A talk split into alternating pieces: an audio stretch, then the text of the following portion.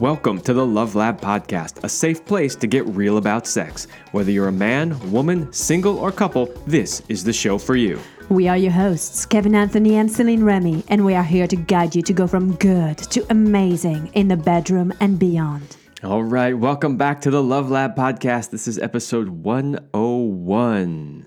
That is 101. and it's titled Your Ancestors Had Better Sex Than You, and We Can Prove It. Okay, I have been wanting to do this episode for a long time. And it kind of started from a book, a book which I will be sharing from a lot today, that I was reading that was covering a lot of history stuff. And it's one of those books where they cover the stuff that you don't get in most of your regular textbooks. And it just had some hysterical, absolutely hysterical facts about sex in past history. So I thought it would be really fun to do a show on that. And of course, we did some more uh, research into this. And um, it is such a deep rabbit hole. We have so much for you today, and it's barely scratching the surface.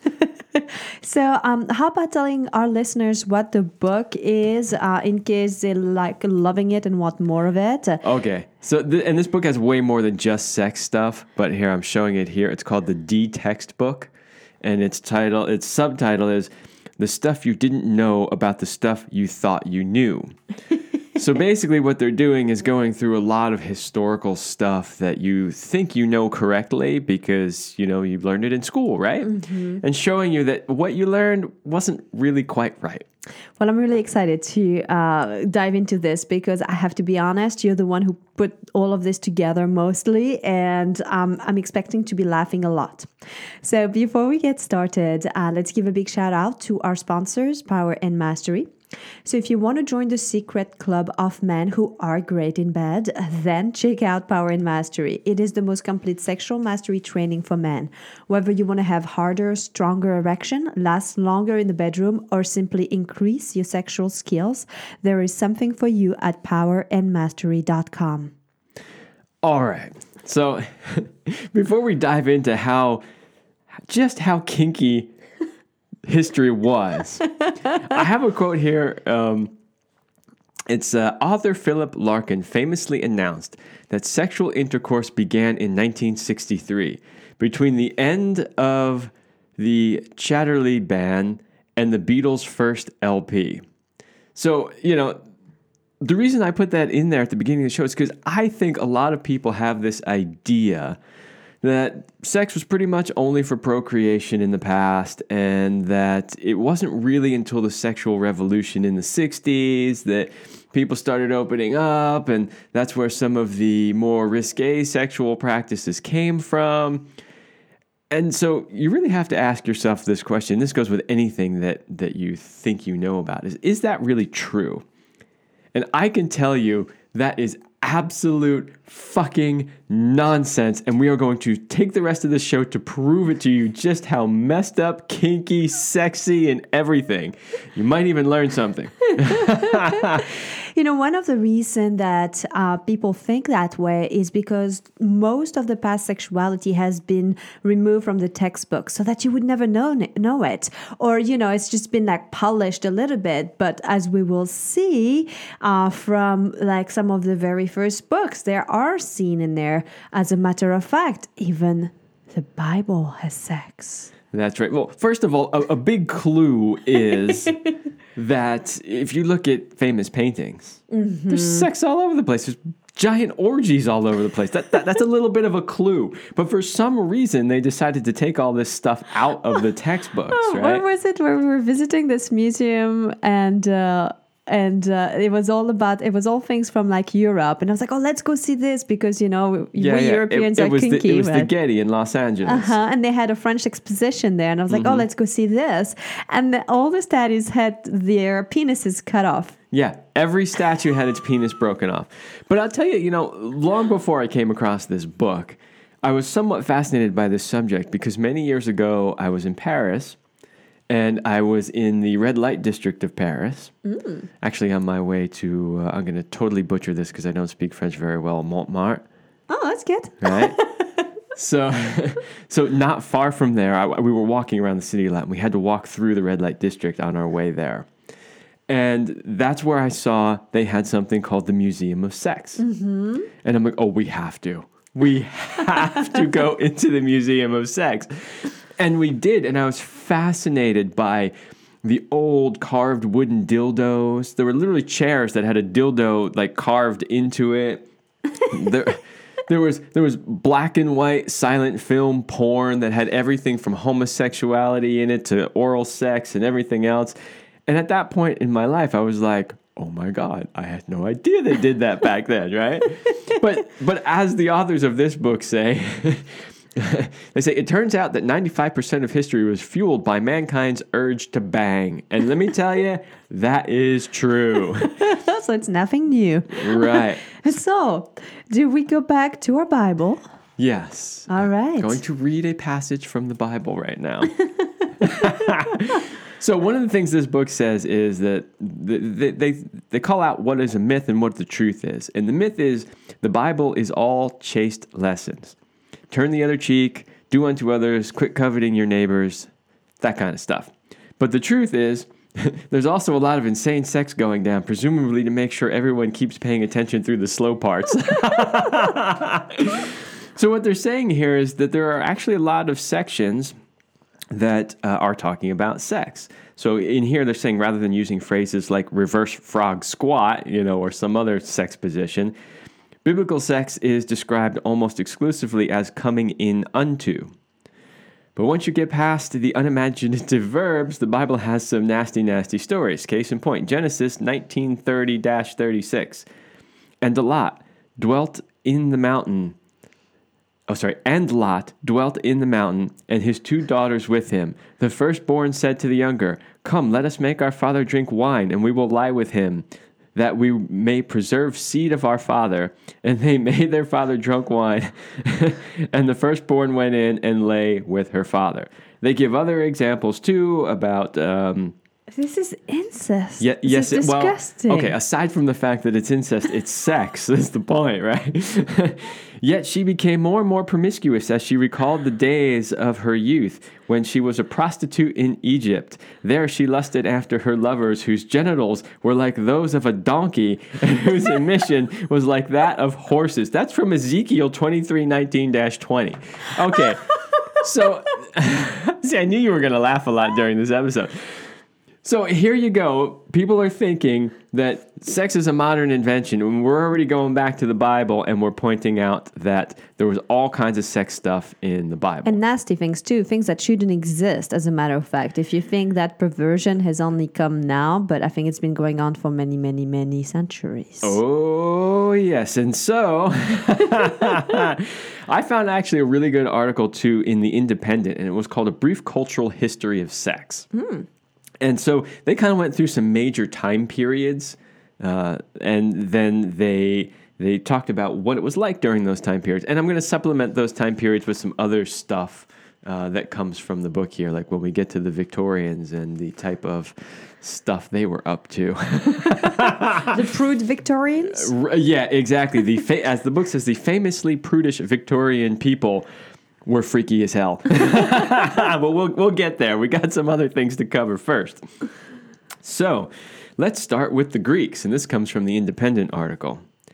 Aphrodisiac, eroticism, homosexuality, narcissism, nymphomania, pederasty, and all those terms derived from the language of ancient Greece, which tells you something about its society. if they had words for all of these things, then obviously all of these things were happening. Things such as the myths of Homer and Plutarch told stories such as that of Aphrodite, goddess of sexual intercourse, who emerged from the foaming semen of her father's castrated testicles. then, then there were the mortal heroes such as Hercules, who it is said ravished 50 virgins in a single night, but who also had an affair with his nephew uh, Iolaus and fell in love with sweet Hylas, he of the curling locks. So, you know, he had affairs with young boys and he also uh, ravished 50 virgins in a single night. What a stud. What a stud. Well, he was Hercules. I mean, Hercules is the like stereotypical stud, right? There's a whole bunch of stuff in here about uh, pedophilia and adult men having adolescent boys serve as their lovers. I don't really want to go into that too much, especially since it's way too current a topic these days. But just so you know, apparently that happened a lot back then. Um, then let's see. then neglected wives found ways to satisfy their desires. Lesbians certainly existed. And the cultures associated most particularly with the island of Lesbos, where, where burning Sappho loved and sung, there are also plenty of literary references to the use of dildos which in ancient Greece were made of padded leather and anointed with olive oil before use. Wait till we get to uh, yeah, the I think it was the Victorians again and dildos. Yes, we'll, we'll, we'll get there. I'm kind of interested about this island of Lesbos. Like, mm, I want to take a little. Should we take a vacation? Oh, sorry, you not have you, you can't get there. Oh, there's got to be at least a few buys in there. uh, well, w- what I do love though is is a point that I want to bring is that I do think that homosexuality, heterosexuality, and as well as perverted sexual behaviors have existed since its origin, pretty much. And sexual orientation, whether you're homosexual or heterosexual, monogamous or polyamorous, it, it really doesn't matter as long as you are with a consenting person. However, when there's an age difference and you're abusing children, I do I draw the line at that. Obviously. Um, but I do want to say that it also is an interesting concept because I've always felt as a woman that we are naturally drawn to being more bisensual or bisexual, that it's just natural. Um, and I think like men back then were more in touch with that part of themselves. I don't know exactly what happened because when you read all of this, it was very normal for guys to have. Um, lover boys or, or, younger men. And I think somewhere along history, it became a, a big taboo that men with men, you know. Uh, but it's just fascinating anyway. So you, you said poly, and that's a perfect segue into the Romans. Let's talk about those Romans for a minute. Probably the first thing you're thinking about are orgies. exactly. I mean, there's there's tons of stuff in here about the Romans, but uh, let's see. Despite this, the orgiastic culture of legend certainly existed during the Bacchanalian festivals, which all restraint was abandoned. Such, uh, such was the hedonism and lawlessness of these rites, with rampant couplings of both heterosexual and homosexual nature. The public worship of Bacchus was finally outlawed in 186 BCE. Prostitution was widespread and legal the Greek tradition of, they call it pederasty, it's pedophilia basically, was significant enough to cause concern when the Roman birth rate dropped. uh, Pliny, uh, we probably heard of Pliny. I think he was Pliny the Elder, if I recall, or Pl- he was Pliny the something. I don't even remember. Yeah, I can't remember. Anyway, he recommended uh, mouse dung applied in the form of a liniment or pigeon droppings mixed with oil and wine. Where do you put that exactly? Uh, let's see. Much more successful was the method devised by gynecologist Soranus of Ephesus, who suggested a wool plug in the uterus impregnated with gummy substances. So, so these were these were forms of birth control. Actually, they were the, the some of the original contraception. So, so you were you were putting mouse dung in your vagina, basically. Fascinating. so, like as a spermicide, basically. Yeah. No, that that's that's exactly what it was. It was it was basically a spermicide.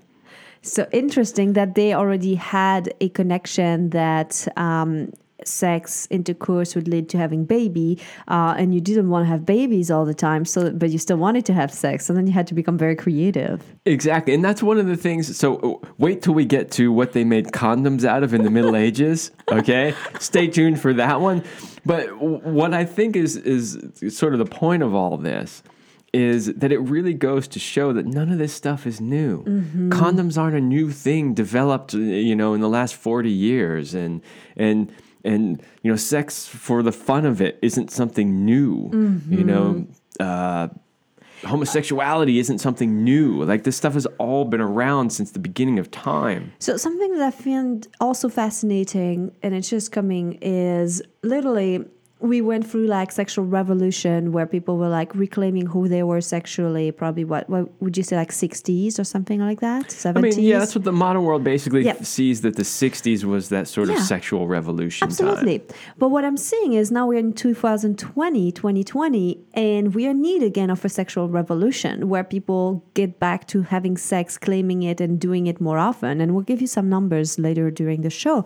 Um, but it makes me ponder could it be that we are just only repeating this over and over throughout history where there's a liberation, a sexual liberation that happens, and then there's a little bit of a prudeness or like shying back away from that. And then again, uh, you go that back into pendulum swinging Yes. Mm-hmm. from one end to the other end. Yeah, and you know what it goes to show is that what's acceptable really has more to do with your culture than anything else. Mm-hmm. So what time period do you live in and what culture do you live in because things have really oscillated back and forth from crazy just anything goes type of sexuality to extremely rigid, nothing really goes sexuality, which again is another perfect segue into the Christianity years.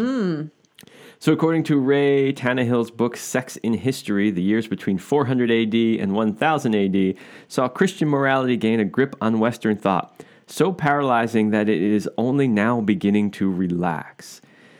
A lot of apparently the rules regarding sex originate in the Hebrew law of the Old Testament and were fixed firm for over 1500 years. Firm. Firm rules. Not that firm, trust me, they weren't having too much sex. I was just imagining firm penises, really. That's Oh, why I I kept saying know. firm, firm. But they, uh, you know, they made all kinds of stuff incest, masturbation, oral sex, anal sex, homosexuality, all deemed sinful and punishable by the Christian church with increasing severity. So there was a big crackdown during this particular time on sex. Mm-hmm.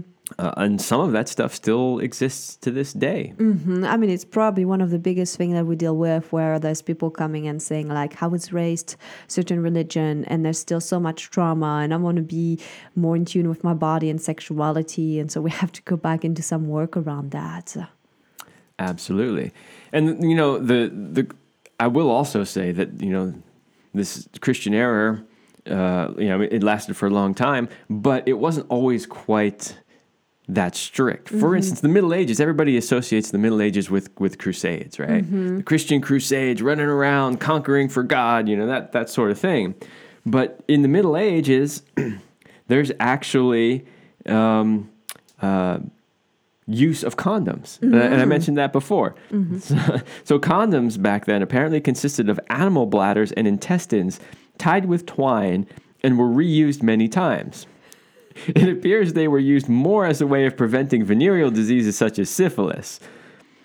Later versions of the condoms were made with linen.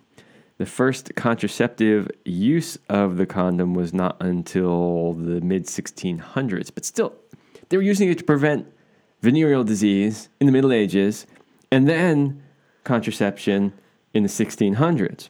I'm just having all these thoughts of like, okay, they're reusable. Do they like pass them around, or do you have one of Oh, your I own? hope they wash them. I hope they wash them before they use them. You know, but, but what's funny is even modern condoms. I mean, nowadays they're they're pretty much all um, you know latex or Mm-hmm. or whatever. But it was common not that many years ago to have sheepskin, That's true. Yeah.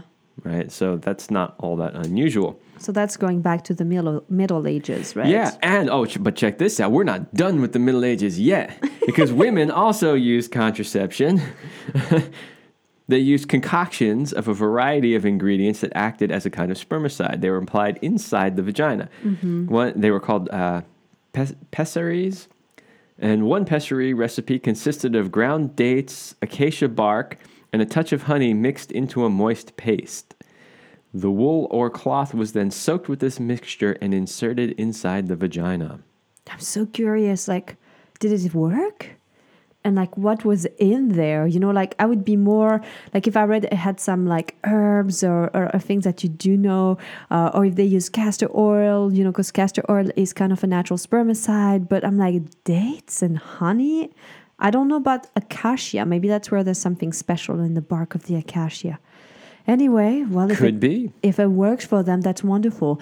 So I guess next we're going to go to our Renaissance pleasure. But before that, we want to invite you to our Platinum program. If you are longing for deeper levels of sexuality coupled with emotional intimacy, spirituality, and just true connection, then our Sexual Power and Passion VIP program is for you. This next level intimacy coaching for modern couple is designed to help you bring the passion back between the sheets and beyond. This 90 day program is truly for the couple that does not want to live a life of average and wants to be synced up sexually so that they can thrive with more purpose and passion in life. To, ha- to learn more about our platinum program, go to CelineRemy.com forward slash passion. All right. So, yes, we are now at the Renaissance. and I thought it would be great to start the Renaissance period by letting everybody know that according to the Old English Dictionary, that's when the first uh, use of the term dildo appears, apparently, in the dictionary. so it says the word dildo was not actually used until the Renaissance period, according to the Oxford English Dictionary. But one fanciful explanation of its origin was a small, elongated loaf of bread flavored with dill, thus, the dill dough. I have no idea if that's true, honestly, but literally that's what it said in this article. So it's possible. I don't know. Maybe. you know, I'm laughing. I mean, full disclosure, it's going to be on the air. I'm going to say it. I've had sex with, I think I had a carrot once. So, you know, why not a dildo, you know? Hey, you know, why? Yeah, why not? It's probably better than like a hard piece of wood getting splinters and Well, stuff. I've used cucumber, but not really for masturbation. But when you peel off the cucumber, um, it supposedly like helps to cleanse the vagina and tighten it and stuff. So I was using like a peeled cucumber in and Oh, so- out so is that bit. like when you put cucumber slices on your eyes? You know, it's the same thing. Apparently, it works for your vagina, so I tried it a few times, you know. so know, All right, so so back to the Renaissance here. the article said the spread of syphilis to epidemic proportions across Europe in the 16th century reveals that many men and women were not as chaste as the church would have liked. busted. Busted. Unfortunately, back then you died of syphilis. You right? could, yeah. hmm Let's see. Prostitution was large scale across the continent. There were 7,000 public women in uh, Rome in 1490, and the brothels of Southwark in London were notorious. So, yeah, a whole lot of sex happening there. Uh, let's see. I mean, it is called the oldest profession in the world too when it comes Right. to prostitution, and it's it's for a reason. It's been around for a long, long time. So there's all kinds of other stuff that was happening. Uh, the act of buggery was introduced for the first time in 1533. what the heck is buggery? That made sodomy between men punishable by death. So just anal sex? Yeah, anal sex between two guys. Okay. They called it Why didn't they punish like anal sex with a little boy? Because who cares about two men? Uh, well, hey, I don't know. That's just what they did back then. All right, they had it wrong. All right, let's jump into the Victorians because the Victorians are very interesting people. Now, I'm going to switch back over to my book here, right? The De-Textbook here. And it says the famously prudish Victorian people. The myth the Victorian era was a time when porn was a woman showing her ankle. Oh, it's so like that's definitely the idea people have. Yeah. Okay, well, according to the book here, the truth. Oh, it's true that Victorians weren't exactly into halter tops and assless pants in public. In private, they made up for it by producing extraordinary amounts of porn. And not just any porn, but the nasty stuff. We're talking incest, rape, pedophilia, orgies, BDSM, you name it. Oh, but I thought BDSM only got popular when Fifty Shades of Grey came out, right? Isn't that isn't that when BDSM was invented? I thought so. No? No. We're talking about it in the Victorians' time. Okay, I'm going to read a piece published in 1907 Memoirs of a Young Rac- what is that? Ra- Raquel? I don't know. Anyway, her dark pubic hair, I noticed, climbed all the way up to her navel. Her nipples were set in a small field of light brown hair. Lifting her breasts, I saw that she also had some sort, some short, fine black hairs underneath. The sight of all this healthy fleece caused John Thomas to harden even more. I ripped off my nightshirt and straddled the lovely creature, whose rhythmic movements set my pickle slapping back and forth against her belly. Seriously, I mean, I have to say, this is the first time that Kevin's reading porn out loud or erotica, and I'm kind of enjoying it. you're getting turned. Oh, I am. Well, you might, you might, you will not get as turned on when I read to you a song Mozart wrote. Mo- yes, that Mozart, the same Mozart. All right, the myth classical composers almost never composed works about ass to mouth. the truth the same genius who wrote Piano Concerto number 24 in C minor also wrote this, and we are not kidding. Let me read you the amazingly poetic lyrics of this song.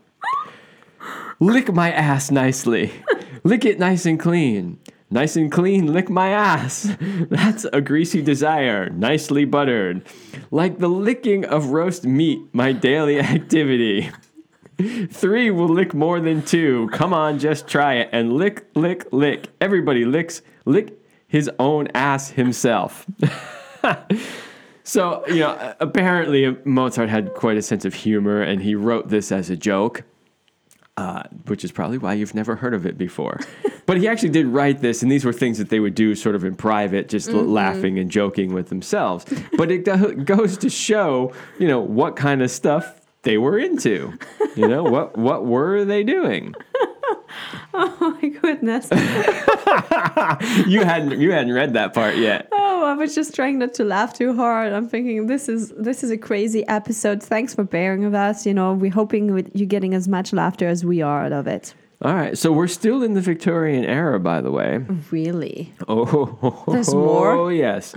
So again, you know th- these these pure Victorians here. So it, it said in 1839 in London, a city of two million inhabitants, there were estimated to be around 80,000 prostitutes. Oh wow. 80,000. Wow. That is a big number. Mm-hmm. I hope they were paid well. I hope so too, because apparently venereal disease was rife and syphilis spread wildly between prostitutes, their clients, and their clients' families, including apparently Winston Churchill's father. Hmm. Lovely. But so so then this gets even more interesting. So thus clean virgins became a highly desirable commodity. Although faking it was so easy that by the 1880s the price had dropped from 100 earlier in the century to just $5 a session. so in other words, if you if you claimed that you were a clean virgin, you could command $100. Wow, that must have then. been a lot back then. Yeah, but how could anybody tell? They I just, know. They just did a little marketing, and it was like everybody started to figure it out. Said, nah, I'm only going to pay five bucks for that because who knows? Wow, it's fascinating.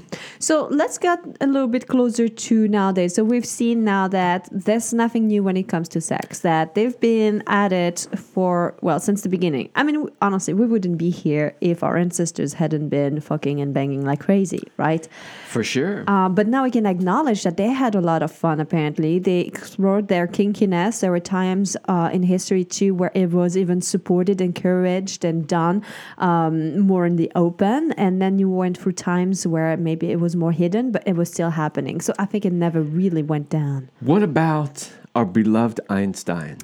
Well, let's that's closer to home now. So let's look about Einstein. Like, wasn't he just like this physicist, scientist, very smart guy?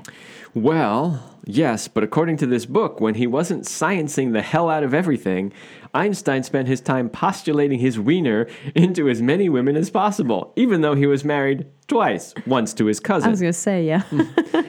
He cheated on both of his wives with about 10 different women. Let's see. Uh, in his defense, he presented his first wife with a list of rules, one of which was expect neither intimacy nor fidelity. Fidelity. So even Einstein, everybody's beloved famous science geek, was pretty big into sex. Mm-hmm. Hmm. What about the Puritans? the, Pur- come on now. I know you're listening to the show. You're going, come on, Kevin. You can't rip on the Puritans, right? What could you possibly say about the Puritans? I mean, the word itself says they're pure. well, the myth is uh, every American school kid who has sat through a lesson on the history of Thanksgiving learned that the pilgrims who founded America were a group of sexually repressed religious fanatics known as Puritans. Okay, yeah. So, what is the truth? Do tell, Kevin. While sex between unmarried couples was theoretically a crime in Puritan society, that hardly slowed them down. It just meant that their society was rife with shotgun weddings. According to some studies, up to one in, th- one in three Puritan women were pregnant before they got married. Yeah, not much has changed. Nope, it really hasn't. And you have one more example here you want to give us? That's Well, uh, now we're getting into much more modern times. And this is the last one. It's a quiz. so I have a question for you. I'm going to see if you can get it correct. Which U.S. president nicknamed his penis Jumbo? and was found of showing it to people with the slightest provocation. Okay, so it's a multiple choice question. I'm going to give you three choices A, Bill Clinton. B, Bill Clinton. C, Bill Clinton. You're probably thinking that it's Bill Clinton. and you would be wrong. You would absolutely be wrong. No, actually, the answer was drumroll. Lyndon B. Johnson. Apparently, Lyndon Johnson really loved his penis, and apparently, it was quite large. And anytime the topic came up, he would just whip it out and show it to everybody. Did, Yeah. did he have a book about him as a dong waving sex machine? No, I think that was a little bit of Photoshop fun in this book here. Okay. I'm like, what is this? Okay. But it does say while other unfaithful presidents were satisfied with little affairs here and there, Johnson's bevy of babes was referred to by his male aides as a harem.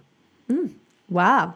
All right. So okay. So it's been it's been going on for a long time. Oh, we have yes. we have all of these people having sex, um, but I started to dig in a little bit deeper because so now we are kind of like towards now time where people are like saying we are so free sexually and we can express ourselves. We've gone such a long way because uh, things like being a homosexual is now accepted. You can be in the open and even having multiple relationship and all of this. And that got me to dive into some stats and some research. And there was a study that that was a I was down on like a really big number of people. It was over like 26,000 adults that that were um, taken into account into that um, study. And um, the study uh, is called Declines in Sexual Frequency Among American Adults between the years of 1989 and 2014. Um, the gist of it is that it found that people are having sex less in general. It was also revised in 2017, so it's not that it's not that old really. Um, and some of the things that they found is that American adults in the early 2010s report having sex about nine fewer times a year than those in the late 1990s. Okay, okay, it's just like nine times less a year, but when you think about it, it adds up. And then those born in the 1930s, the silent generation, having sex about six more times a year on average than those born in the 1990s. See, see, this is shocking, right? It's Shocking to most people because how many people want to think, like, you know, so my grandparents were actually born in the 20s, so a little bit before that. But most people, when they think about somebody born in the 30s, they're thinking, at least nowadays, about their grandparents. Mm-hmm. And in their minds, there's no way their grandparents had more sex than they did. There's no way. that, Like most young people probably think their grandparents didn't even know what sex is. Like, oh, they were so old fashioned. They don't know this, that. They were having more sex than the young generations mm-hmm. today. It's funny, I'm smiling because my grandpa was born 1933 and he is the person who introduced me to erotica novels. He had a lot of like sexy like novels, and uh, yeah, that's the thing that he introduced me to. Only in Europe would that happen. but I wanted to bring this in because to kind of tie it into our um, idea about this episode or title where we were saying your ancestors had better sex than you uh, what we're seeing is that nowadays people's priorities have changed. Back then they didn't have tvs they didn't have like iphones and all these things to distract us constantly. They had more time. They worked less. They were less stressed. And what do you see happen is when you work less when you have less stress when you have just more time you start to focus on the things that matter. And for most people it comes comes down to their family, it comes down to their loved one, to making love, to creating a beautiful time or beautiful home for their family. And if there's one thing that you uh, should take away from today's episode is first of all, uh, there's nothing kinky about what you like sexually because it's all already been done. Yeah, somebody has been there and done that, you ain't that original. Exactly. So just embrace who you are sexually. But second of all, remember that your ancestors made time for sex. It was an important part of their lives, and they weren't just always like hiding it or not like putting it into its its place. And so Take some time to reconnect with the people you love. Make time to make love with your beloved. Have a weekly date night where this is the whole night is about making love. Because when you do this, it it changes the quality of the life that you're living. Yeah, and you know, I would say you made a statement that that they worked less, Mm-hmm. and probably some people are going, "What are you kidding me? Like these people were slaves; they worked twenty four hours around the clock." Actually, they did a study a while back, and they determined that people in the feudal system, right? So you know, you had lords and and, and you had the common serfs. The serfs actually worked less hours a day than you do. Yeah, and less hours a day than you do. and that's sad we're all overworked so it's time to like slow things down and you know if that's one thing we've learned through this pandemic that we all went through is that it's okay to slow things down it's okay Yeah. so remember that and remember to have a lot of sex Absolutely. Remember to have a lot of sex, embrace whatever sexuality means to you, and enjoy it. It's definitely a part of life. And like we said before, um, somebody has been there and done that. So, you know, not that much of a big deal Nope.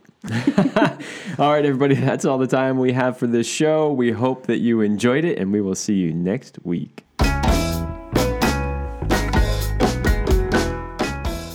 We hope you liked this episode of the Love Lab podcast. If you enjoy this show, subscribe, leave us a review, and share it with your friends. And for more free, exclusive content, join us in the Passion Vault at CelineRemy.com forward slash vault.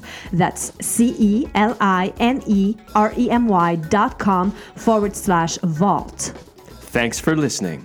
And remember, you're amazing.